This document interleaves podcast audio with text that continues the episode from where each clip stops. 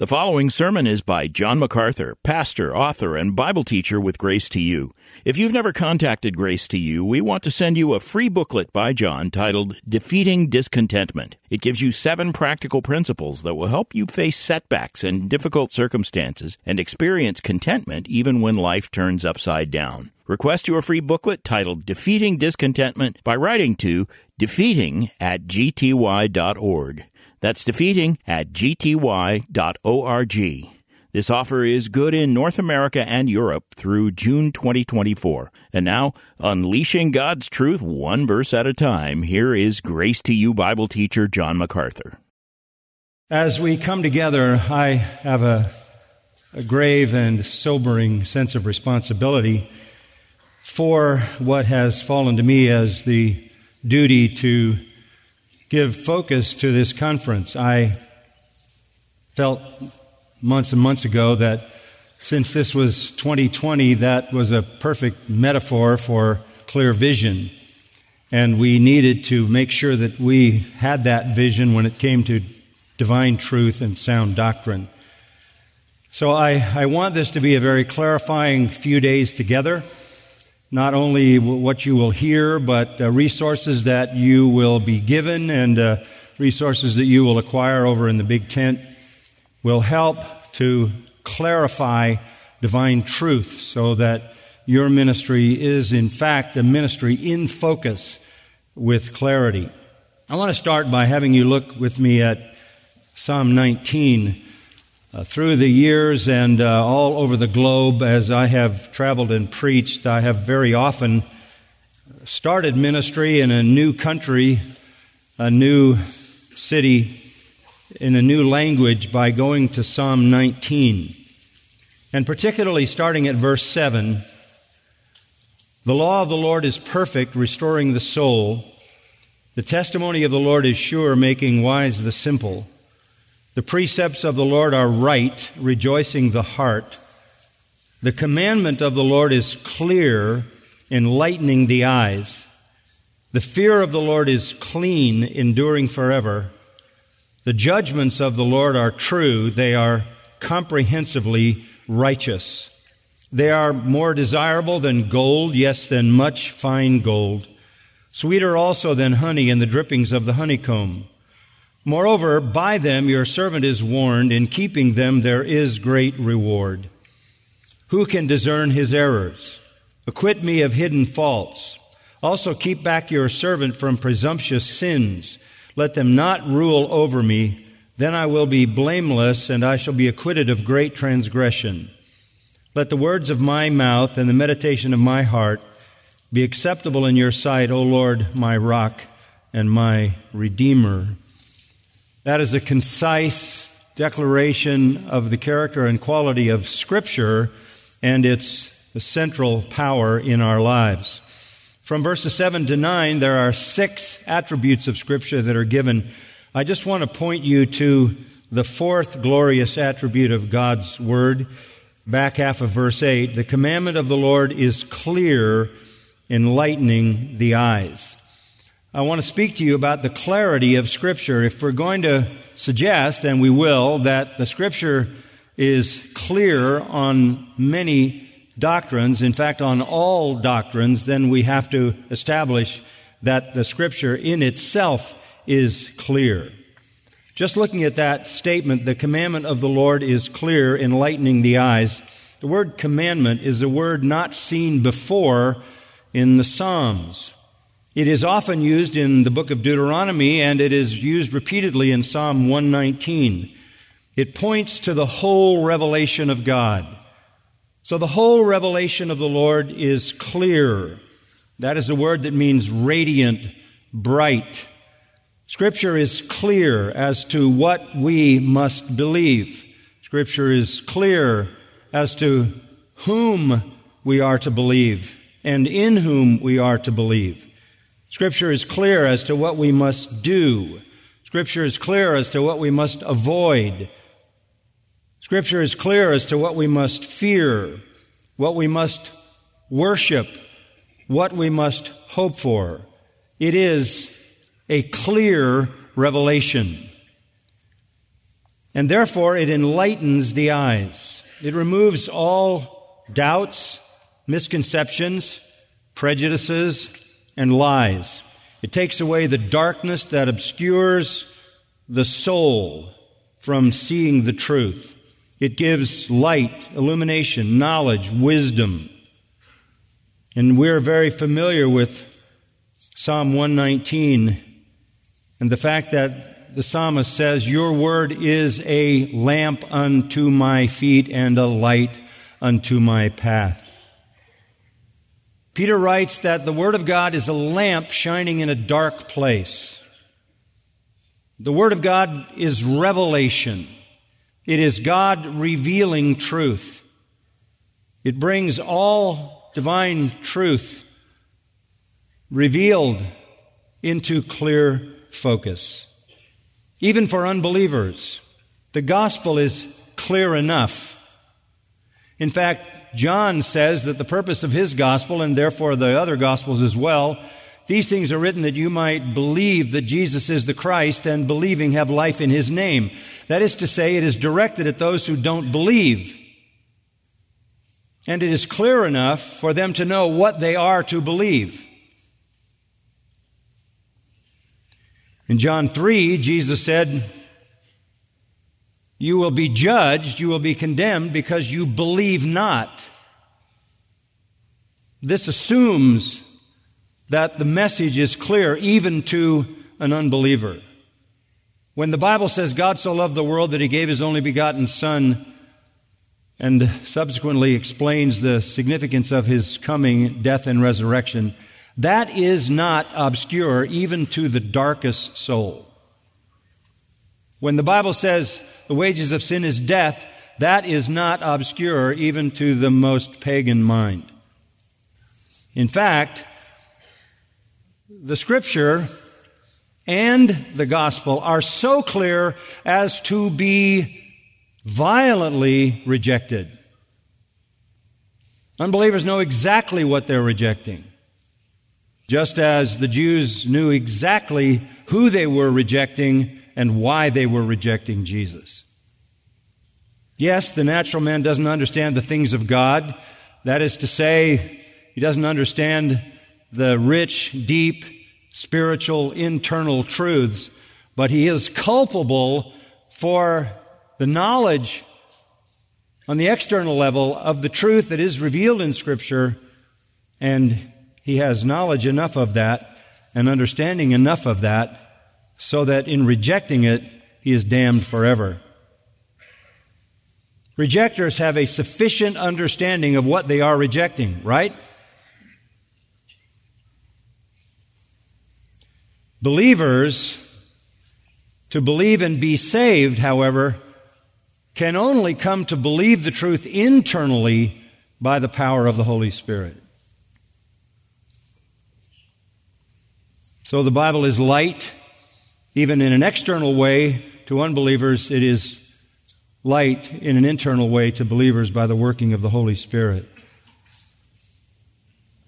To compound the darkness, we hear Paul say, The God of this world has blinded their minds. 2 Corinthians 4. Satan uses every possible device to deceive and to distort and to deny the truth. So we're, we're not only fighting just the flat reality that dead people can only have an external apprehension of truth, enough to reject it and be condemned, but we're also having to struggle with the reality that Satan compounds that situation by creating an environment in which everybody in the world has always lived, in which deception dominates. So our calling is singular. Our calling is singular. If you'll go to the New Testament with me and to 1 Timothy, I want to bring back some familiar revelation to you. In 1 Timothy chapter 3, in verse 1, you have Paul's comments regarding aspirations for the office of pastor or overseer. It is a fine work he desires to do. And then it speaks about the qualifications for one who is a pastor or elder, there's only one skill there. There are many things with regard to character. There's only one skill, and it's the end of verse 2, and it's didaktikos, skilled in teaching. That's it. When Paul repeats to Titus in Titus chapter 1 and verse 7 and following the same list, a little variation, he says more fully that this skill in teaching, according to verse 9 of Titus 1, is holding fast the faithful word which is in accordance with the doctrine, so that he will be able both to exhort in sound doctrine and to refute those who contradict. For there are many rebellious men, empty talkers, and deceivers, especially those of the circumcision, who must be silenced because they are upsetting whole families, teaching things they should not teach for the sake of sordid gain. So we are to be skilled teachers skilled enough to teach the positive truth of the Word of God, and skilled enough to argue against the error that will always be pursuing the truth. The assumption there is that there are true and false interpretations of Scripture, right? And that is what motivates Paul in his letters we call the pastoral epistles. Let's go back to 1 Timothy chapter 1, just kind of a a, run through some things as a bit of a foundation. Chapter 1, verse 3 As I urged you upon my departure for Macedonia, so this is something he talks about a lot. Remain on at Ephesus so that you may instruct certain men not to teach strange doctrines. Down in verse 18, this commandment I entrust to you, Timothy, my son, in accordance with the prophecies already made concerning you, that by them you fight the good fight. It's a fight, keeping faith and a good conscience, which some have rejected and suffered shipwreck in regard to the faith. That's the content of truth. You're going to have a fight on your hands with regard to the truth. In chapter 4, verse 1, the Spirit explicitly says that in later times, and we're in them for sure, He was in them and we are as well, some will fall away from the faith, paying attention to deceitful spirits and doctrines of demons by means of the hypocrisy of liars seared in their own conscience as with a branding iron. False teachers are going to be dogging the steps of those who teach the truth. Chapter 5, verse 17 reminds us that the elders who rule well are to be considered worthy of double honor, especially those who work hard at preaching and teaching and uh, if you haven't learned yet in the ministry, it is hard work, isn't it? It's hard work to get it right. In chapter 6, verse 3, if anyone advocates a different doctrine and does not agree with sound words, those of our Lord Jesus Christ, and with the doctrine conforming to godliness, he is conceited and understands nothing, but he has a morbid interest in controversial questions and disputes about words, out of which arise envy, strife, abusive language, evil suspicions, and constant friction between men of depraved mind and deprived of the truth who suppose that godliness is a means of gain. Notice false teachers are always connected with being in it for the money down in verse 20 of chapter 6, O Timothy, guard what has been entrusted to you. That is the truth. Avoiding worldly and empty chatter and the opposing arguments of what is falsely called knowledge, which some have professed and thus gone astray from the faith. Why am I reading all those? Just to remind you that Paul lays down the reality to this young pastor that he is to teach the truth and he is going to have a battle on his hands. He is going to be at war. In 2 Timothy, just to follow the pattern, chapter 1, verse 13, retain the standard of sound words which you have heard from me in the faith and love which are in Christ Jesus. Guard, again he says guard, through the Holy Spirit who dwells in us, the treasure which has been entrusted to you. You have been entrusted with the treasure, the revealed faith. Guard it. And then, of course, the very familiar words of chapter 4 I solemnly charge you in the presence of God and of Christ Jesus, who is to judge the living and the dead, and by his appearing in his kingdom, preach the word. Be ready in season and out of season, reprove, rebuke, exhort with great patience and instruction. For the time will come when they will not endure sound doctrine. And that's just going to be constant all the time. So we have been given a very clear responsibility. There's one skill that qualifies us for pastoral ministry, and that's skill in teaching, preaching. We are going to do that, but not without resistance. We're going to be responsible not only to guard the truth, guard the treasure, but to proclaim the treasure and to expose those who lie and deceive. That's part of being a protective shepherd and pastor. We are light bearers. The scripture is light. Your word is light. We are light bearers. So, how do we discharge this responsibility? How do we take the clear revelation of God and let it shine in every area where the Lord has given us assignment? Let's go back into 2 Timothy chapter 2, verse 14. Remind them of these things and solemnly charge them in the presence of God not to wrangle about words, not to wrangle about words, which is useless and leads to the ruin of the hearers. Be diligent to present yourself approved to God as a workman, a worker, who does not need to be ashamed, accurately handling the word of truth. But avoid worldly and empty chatter, for it will lead to further ungodliness, and their talk will spread like gangrene. Among them are Hymenaeus and Philetus, men who have gone astray from the truth, saying that the resurrection has already taken place, and they upset the faith of some. Remind them of these things. Your responsibility is to remind them of those things that come from the Lord. Remind them of what he just has said earlier concerning Christ, his death, his resurrection. Remind them.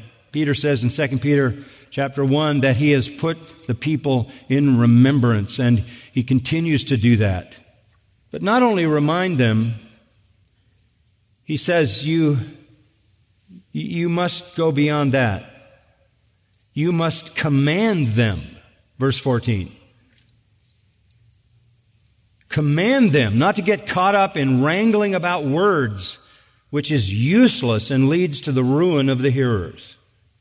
You have to protect your people from the influence of counterproductive, ungodly, unbiblical, unsound words.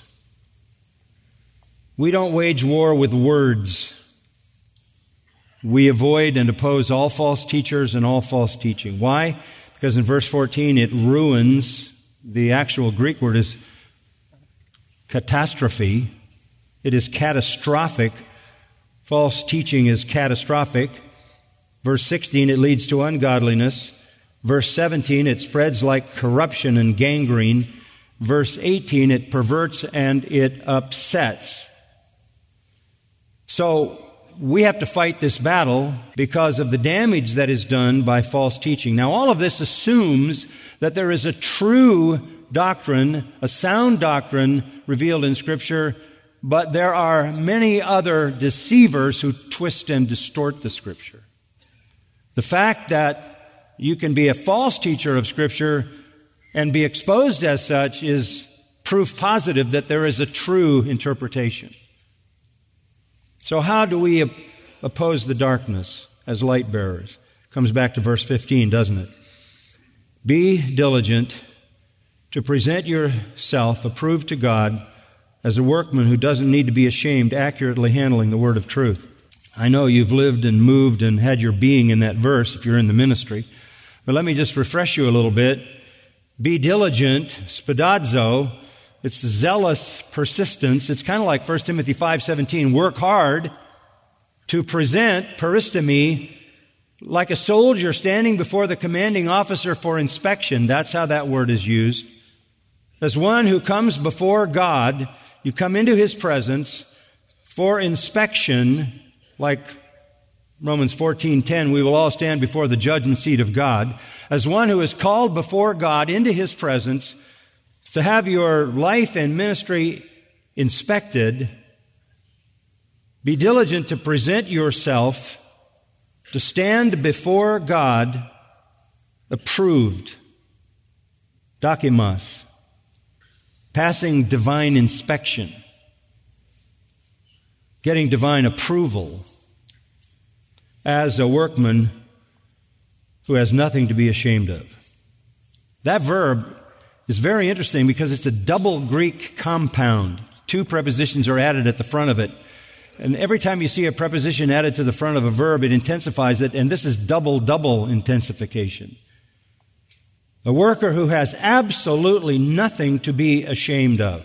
Ana and epi. Very strong.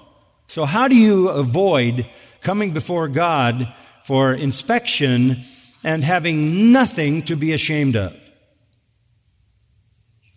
How do you, uh, how do you get to the point where you stand before God and have nothing to be ashamed of? Better way to say that. The answer is very clear. Accurately handling the word of truth. Accurately handling the word of truth. That's what it comes down to, man. It doesn't come down to cleverness, doesn't come down to entrepreneurial skills, doesn't come down to personality. It comes down to how do you handle the word of God. Orthotomeo. Ortho means straight. It literally means to cut a straight line. To cut a straight line. And that would be to get it right. If you were a tent maker, you're going to make a tent, you'd have to cut the pieces exactly right so that they would all come together to create the tent. Like you have to cut the pieces of any garment. You're not going to get a whole theology unless you've cut the pieces right. Cut it straight. Get it right. I was thinking about that the other day while just reading through 1 Corinthians 14. And uh, I was struck by what the Apostle Paul says in verse 6. He's talking about speaking in tongues. We don't need to go into all of that here, but he does say in verse 6 Now, brethren, if I come to you speaking in tongues, what will I profit you unless I speak to you either by way of revelation or of knowledge or of prophecy or of teaching, prophecy referring to preaching. Yet even lifeless things, either flute or harp, in producing a sound, if they do not produce a distinction in the tones, how will it be known what is played on the flute or on the harp? For if the bugle produces an indistinct sound, who will prepare himself for battle? So also you, unless you utter by the tongue speech that is clear, how will it be known what is spoken? You will just be speaking into the air. Clarity. The word is clear, and our responsibility is to proclaim it with that same clarity.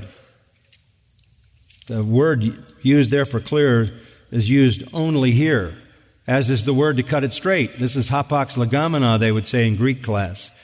The only time these words are used is if Paul finds words that aren't anywhere else in his writings to define this amazing responsibility to handle accurately the word of truth. He, he literally takes words that are never used for anything else as if isolating this at some high level so that it has its own language.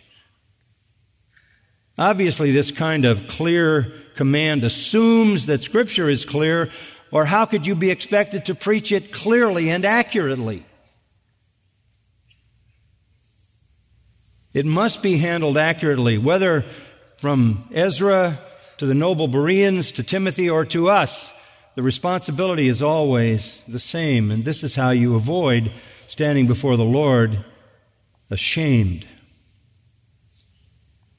Now, this is so foundational, and I know you know that. This is so foundational that the father of lies will stop at nothing in his infernal efforts to counter the clear word of God. In a lot of ways that Satan attacks. But we're talking about clarity or perspicuity, as it's called. Satan has many, many devices. Ten years before John was given the revelation, ten years before the New Testament final book was inspired and delivered, ten years before that, a man was born to a pastor. That man's name was Marcion, son of a pastor. He denied the inspiration of Scripture. He denied the authority of the Old Testament and parts of the New Testament. He was born even before the New Testament was finished, and he became an agent of Satan. Faithful pastors, even that early, fought against that. Names like Tertullian, Irenaeus, Justin Martyr, Cyprian earnestly fought for the integrity, authority, inspiration of Scripture. And Marcion was declared in 144 a heretic, and rightly so. You would have thought, well, maybe that was it. Maybe that was the final victory.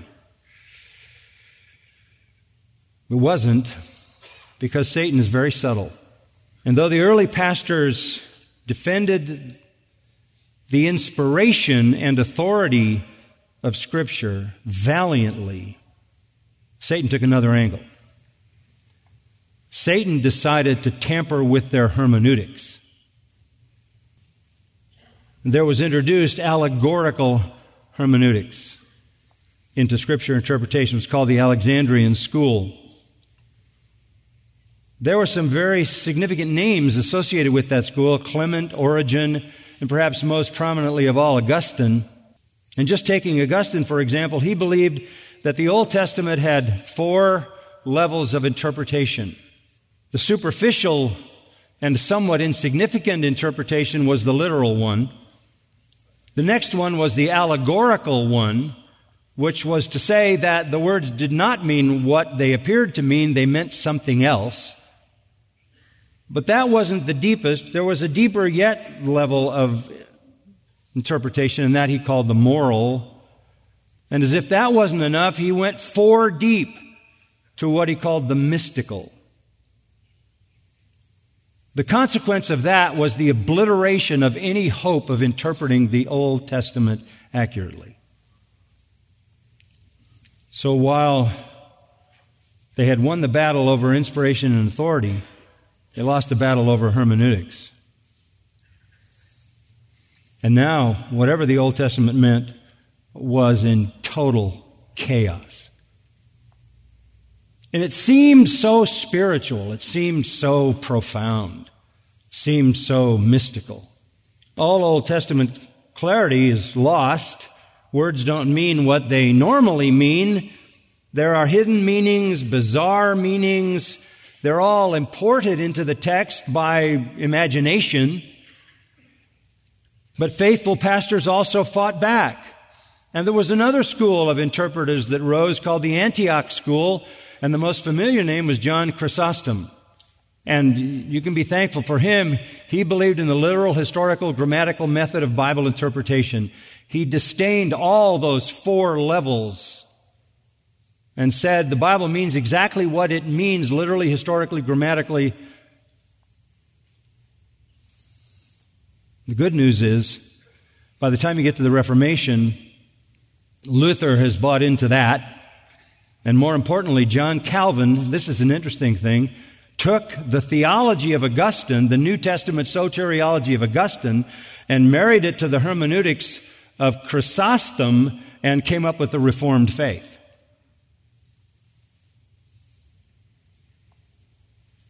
Allegorical hermeneutics obliterate clarity. They totally obscure the clear Word of God. So many pastors through the ages have been confused. Uh, they rejected, um, the church largely rejected the allegorical method, but they couldn't quite get past the fact that they had been so influenced about some deeper meaning of the Old Testament that they decided this pretty, pretty universally, that the Old Testament was to be interpreted by the New Testament. That the Old Testament was subordinate to the New Testament. That the Old Testament could only be understood by the New Testament. And the idea was established through the centuries um, by the medieval church, and it developed, of course, into Roman Catholicism. It was Thomas Aquinas, born in 1225, who said the clarity of Scripture's interpretation can only be delivered by a later revelation. Okay? So let's set allegory aside. You say that's a victory. But the clarity of Scripture, the, the meaning of Scripture can only be delivered by a later generation, by a later revelation. So, the Old Testament is subject to interpretation by the New Testament. So then you ask, what about the New Testament? How, how are we supposed to interpret the New Testament? Roman Catholic answer, the New Testament is interpreted by the church. The New Testament is interpreted by the church. Listen to the Council of Trent, which was in 1545 for 20 years.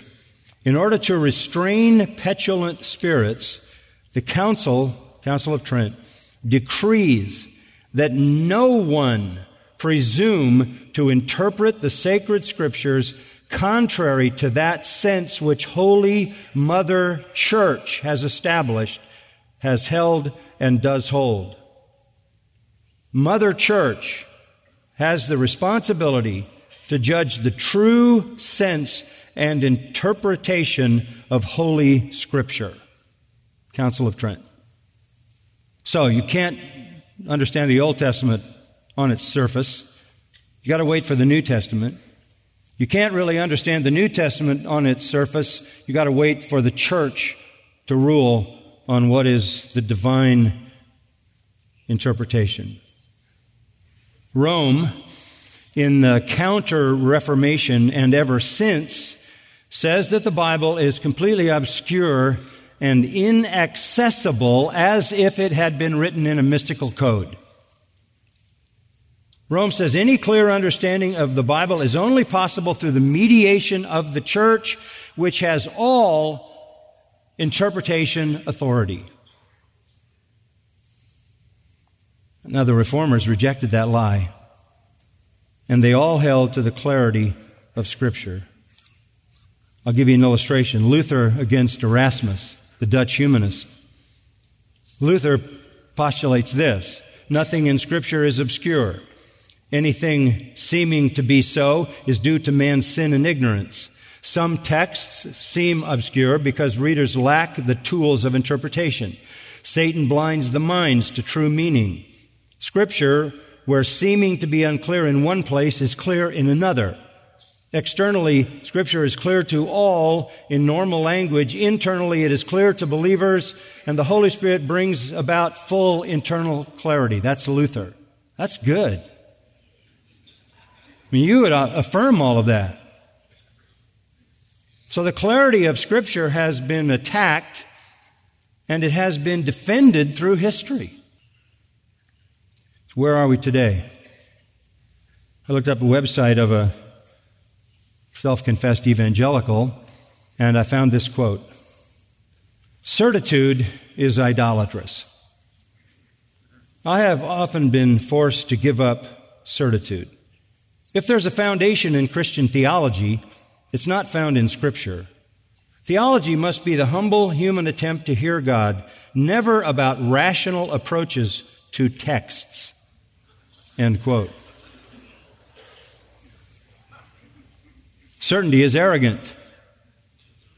We all remember the emergent church, Brian McLaren. Clarity is overrated. Shock and ambiguity often stimulate more thought than clarity.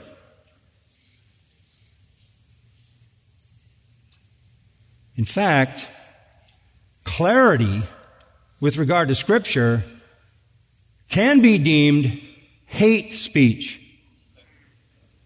It was even Lesslie Newbigin, the British missionary who died in 1998, who said, The gospel is not a matter of certainties. Kant and Barth basically said, The reader is inspired, not the text. This is in the groundwater of our culture, by the way. This culture hates certainty. It hates biblical certainty. It is offensive. I was talking to Dr. Chou about this the other day.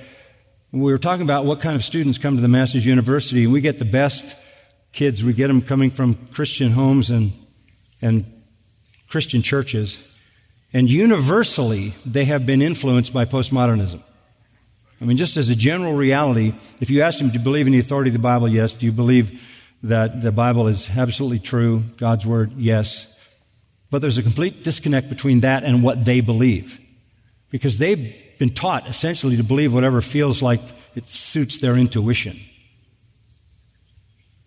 So there's this theoretical idea that the Bible is true and it is the Word of God, but that's, that's sort of isolated into some category they never, they never deal with. They just go through life deciding what is right or wrong based upon intuition because they've essentially been victimized by the culture that says, you're the final authority. We have to take them back to ground zero. That's why the Masters University exists, and that's exactly what Dr. Chou and others do. We want to wrangle about words. Just the thing we were told not to do to avoid is exactly what's going on. Wrangling about words. This even has a, a name now, I guess, speech act theory, which goes back in the last century. Speech act theory. What, what is that about? Well, you can look it up and read about it, but it's essentially the idea that um, words act, words create things, words do things. Words makes things happen. And that, that would be the idea, right?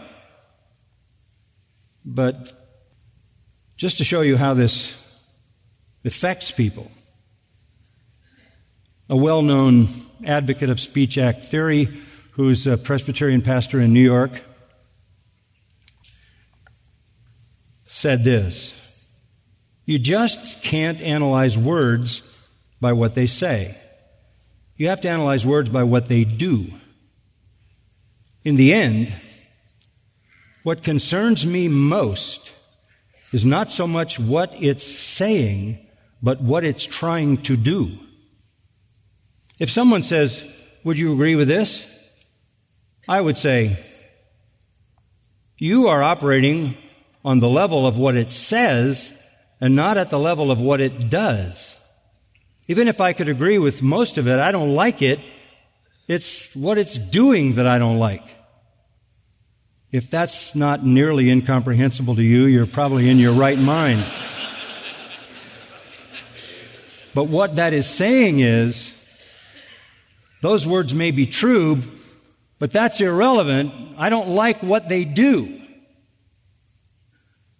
This is an attack on the nature of truth.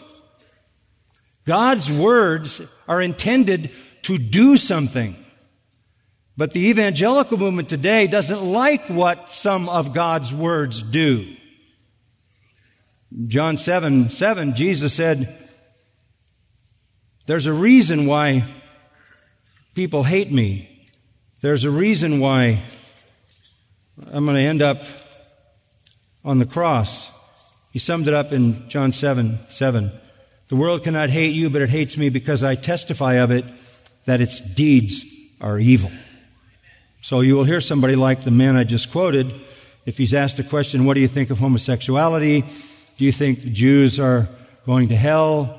Any challenging question like that, you will hear a long, drawn out obfuscation of words that mean nothing.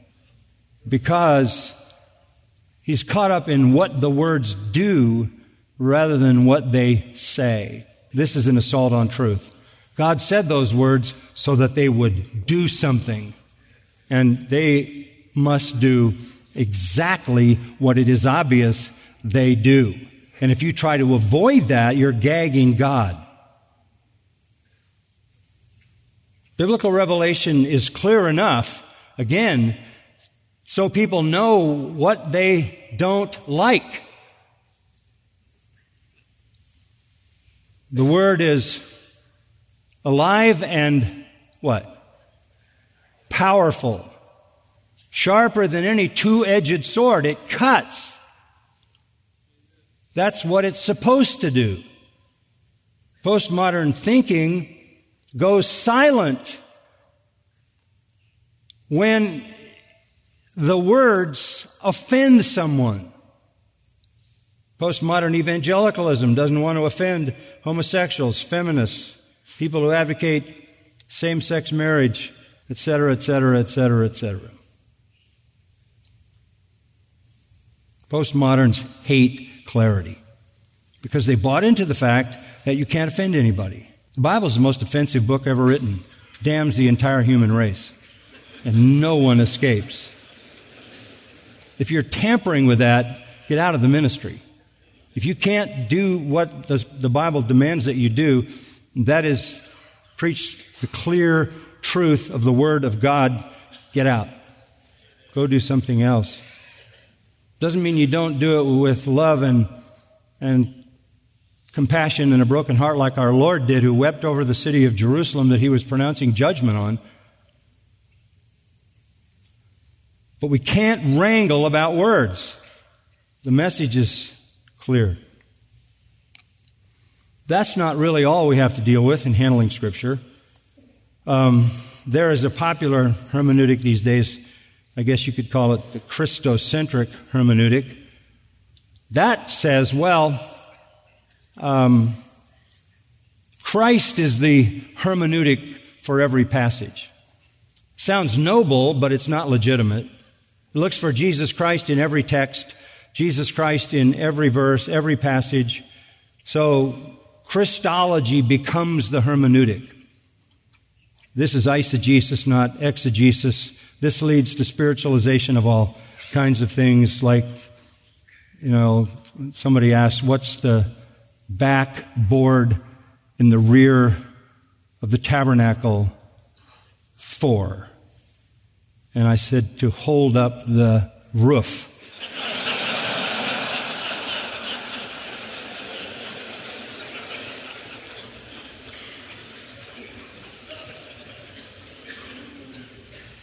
And we all are dealing, again, we're dealing with this New Testament priority hermeneutic.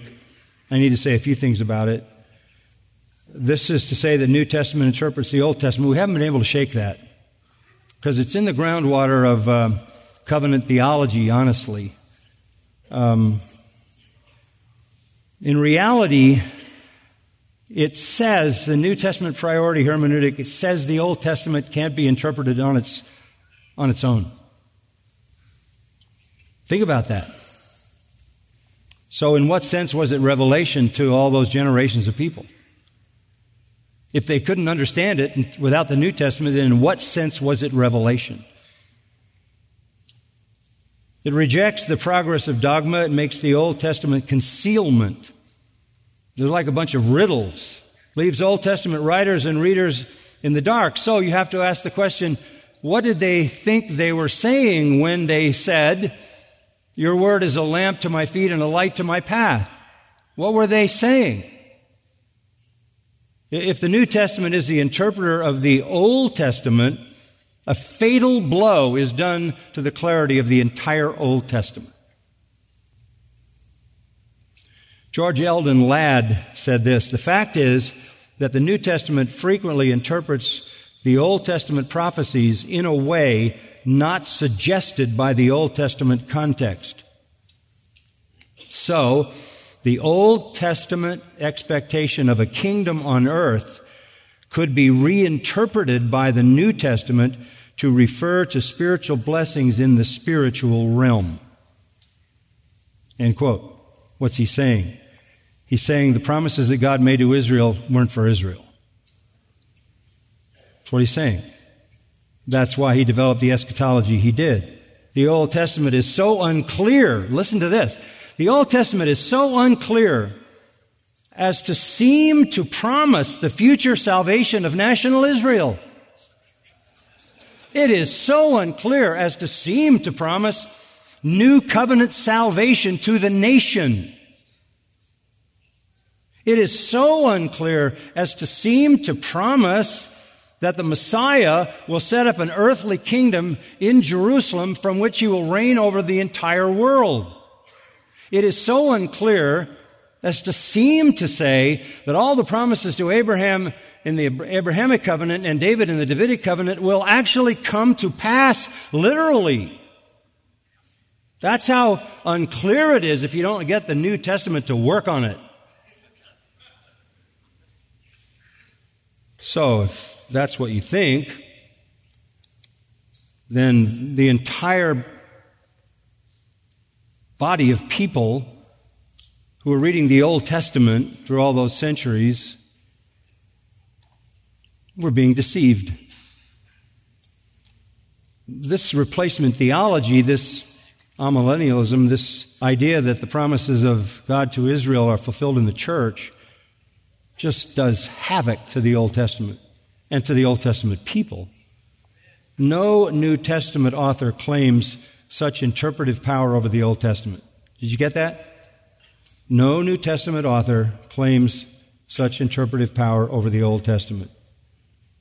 Nor does any New Testament writer ever say, I know it seems like the Old Testament means this, but really it means this.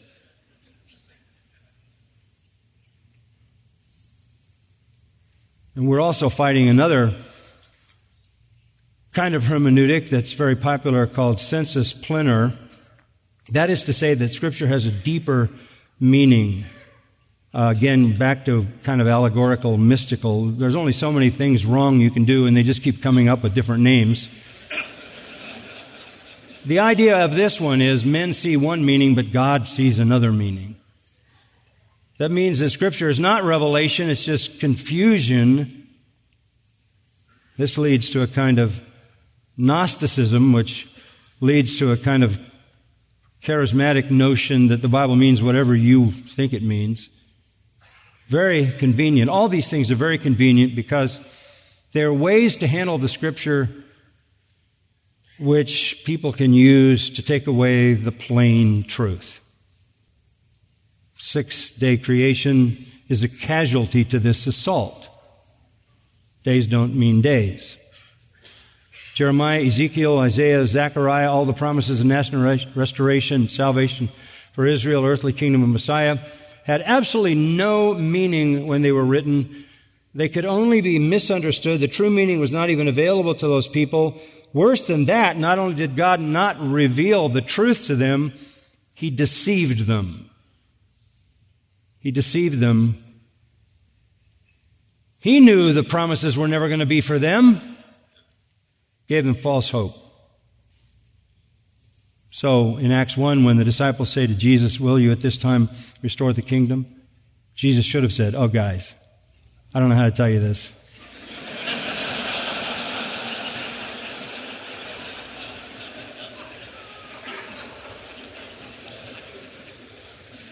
We've been kidding you all the time. What time does this session end? Okay, I have a few more minutes. That was the introduction.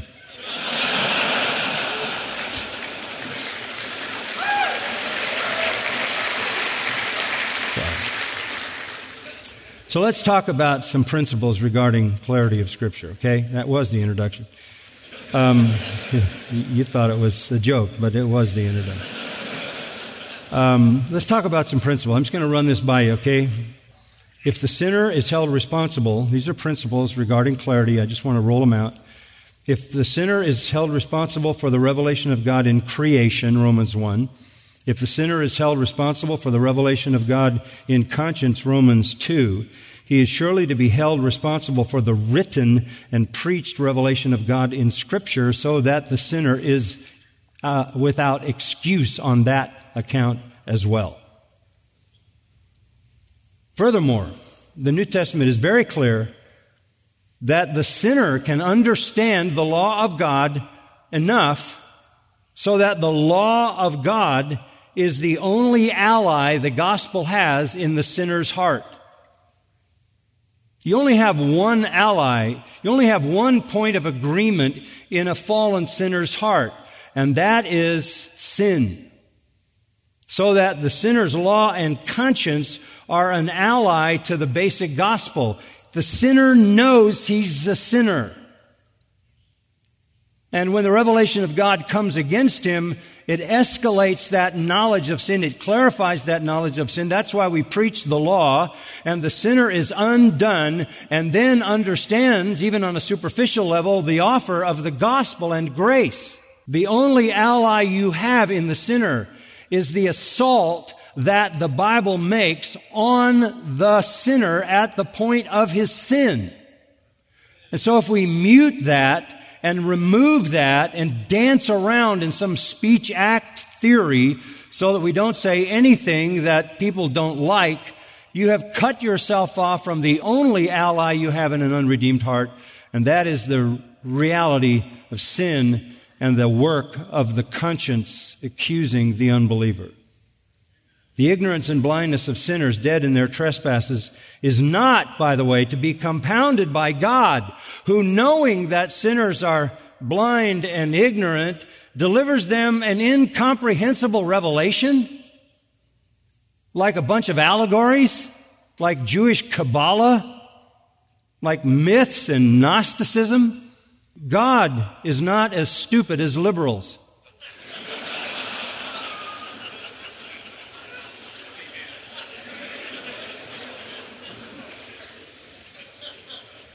Their problem is not the ambiguity of Scripture, it is the sinfulness of their own minds. They reject the truth because their deeds are what? Evil. Scripture is necessarily plain because God, its author, creator, redeemer, and the judge of all men, speaks plainly to accomplish his purpose of salvation and equally speaks plainly to justify his judgment. Scripture is plain in matters of salvation, so that without tradition, without church interpretation, it can be read and understood when one is aided by the Holy Spirit. It can lead even to salvation. Scripture yields its meaning to ordinary reason, literal sense. There's no secret, hidden, implicit meanings. It is light it is light even to those who reject it. And our Lord said, they hate the light. No man can savingly embrace and believe the scriptures, yes, without the aid of the Holy Spirit. This does not prove their ambiguity. It merely says that internal clarity, the full understanding of scripture, is the work of the Holy Spirit. Scripture is clear to the believer by the grace of spiritual life the illumination of the Holy Spirit that was given to him as anointing from God, 1 John 2. How sad it is to convey to Christians, Christians who have the anointing from God, the Holy Spirit, the author of Scripture, living in them as their own interpreter, to convey to them that the Bible is not clear. And then for God to hold them responsible for how they respond to it. What has God done? made us responsible for something that he's not even clear about? Even the Old Testament scripture is crystal clear, and that is why God was just in his judgment. When they were found disobedient and guilty and accountable. Think about Jesus. In his teachings, his conversations, his disputes, he never responds to any of discussions about the Old Testament, and there were many of them, he never says, Oh, sorry guys, I, I know it's unclear. And, and by the way, you, you'll never know what it means until we get this New Testament written anyway. Our Lord never ever makes excuses. He's speaking to first century people. They're, they're removed from David by a thousand years. They're removed from Moses by 1500 years. They're removed from Abraham by about 2000 years. And Jesus still assumes that they are able to read and rightly understand the Old Testament scriptures. He never says, Oh, yeah, I see how your problem arose. The scriptures are really not clear. No. He says things like this Have you not read? Have you not read? Have you not understood? Have you never read in the scripture Matthew 12, 3, 12, 5, Matthew 22, 31, Matthew 21, 42? He even said this, you're wrong because you know neither the scriptures nor the power of God. Your problem is you don't know the Old Testament.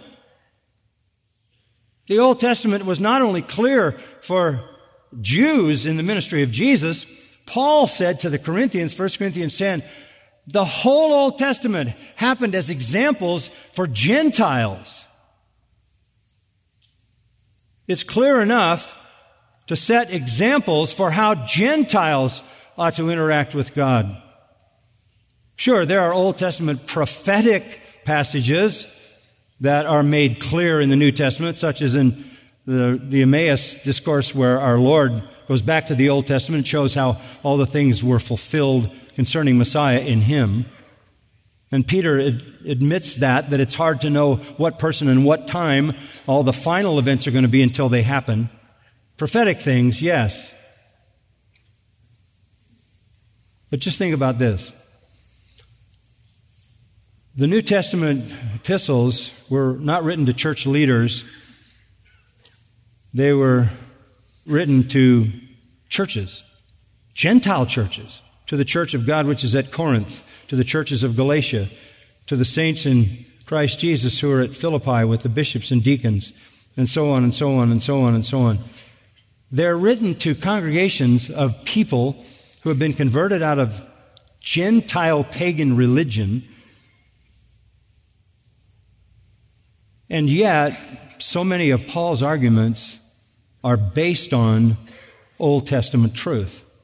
You, you want to know his great, his most powerful, extended proof of salvation by faith alone is Romans chapter 4, the entire story of Abraham, which Gentiles in Rome would know nothing about.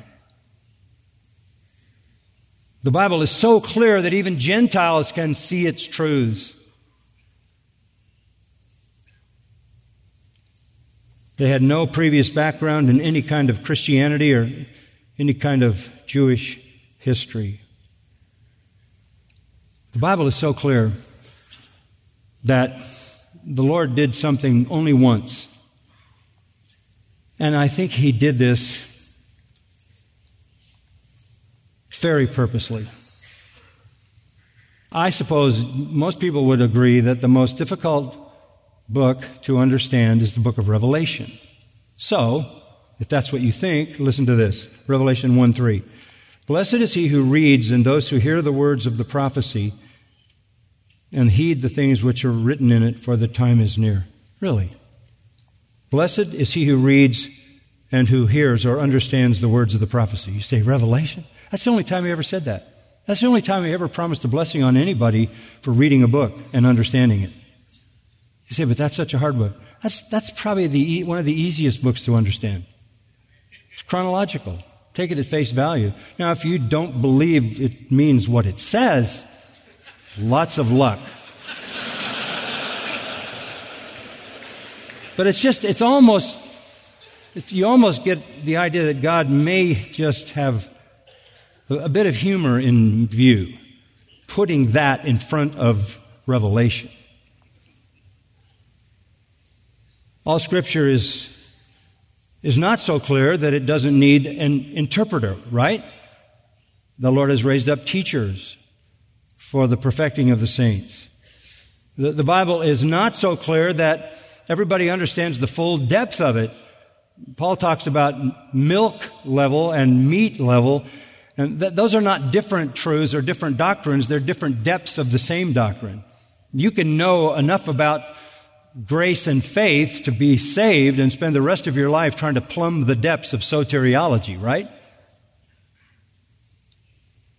Scripture has its heights and depths of truth, which, like God Himself, motivate and increase diligent study, humble pride, and threaten attitudes of irreverence arising from all of this arising from what is on its own face, simple, straightforward truth. And this is my life. How many years now? Probably 65 years in the Word of God. And I feel like I'm sitting on the beach in front of the Pacific Ocean, and I've just got one little bucket full of it. And the vast realities of divine truth are far beyond. It is bread at a table for a child, isn't it? But it is gold buried deep for the mature. Scripture demands all our mental powers to grasp its transcendent truths. Sometimes it's hard to understand. 2 Peter 3, right? 15 and 16. It's hard to understand. And because it's sometimes hard to understand, the untaught and the unstable distort it as they do to their own destruction. This, of course, is the work of false teachers. People are victims. Listen, I'm, i guess what I'm trying to say to you is we cannot let this postmodern culture attack the clarity of Scripture. And we are the light bearers, are we not? And you don't want to stand in the presence of the Lord and have to be ashamed because you wrangled about words and you did not let that light shine clearly. That's your job.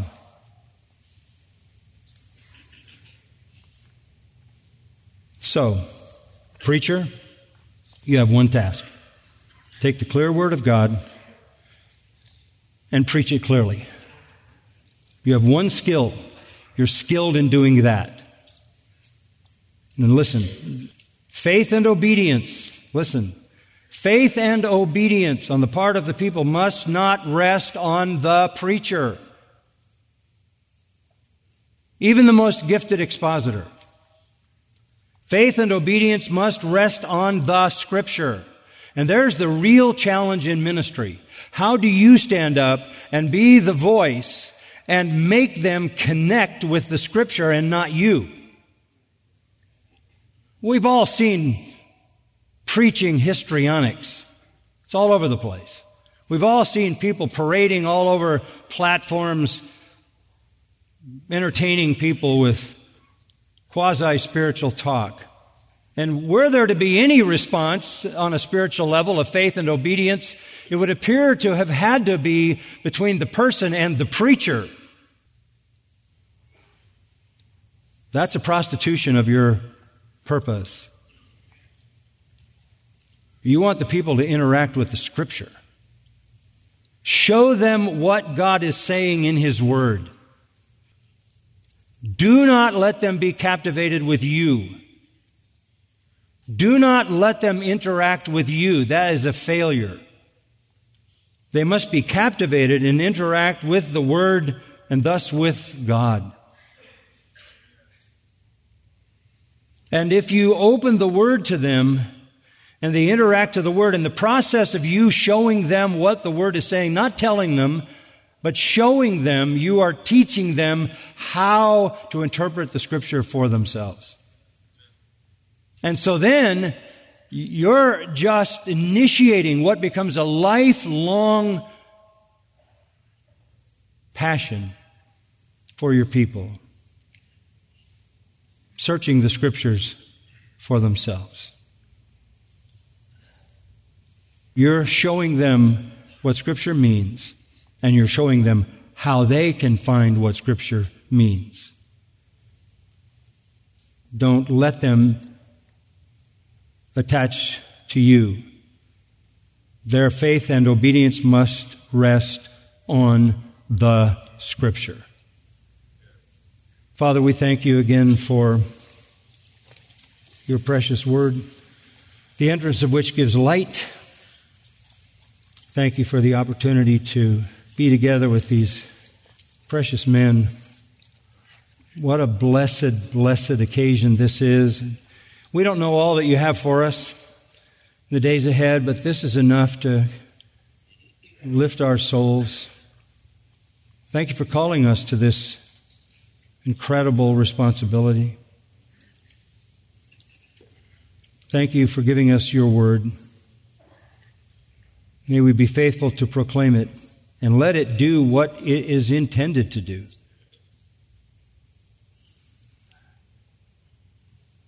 And may Christ be seen and his truth be clear as we proclaim it. We pray in his name. Amen. You've been listening to John MacArthur, Bible teacher with Grace to You. For free access to all of John's lessons and a listing of study Bibles and books available for sale, visit Grace to You's website at gty.org. John MacArthur and Grace to You reserve all copyright protection under applicable law. Our copyright policy is available at gty.org and it includes instructions for and limitations on duplicating this digital file.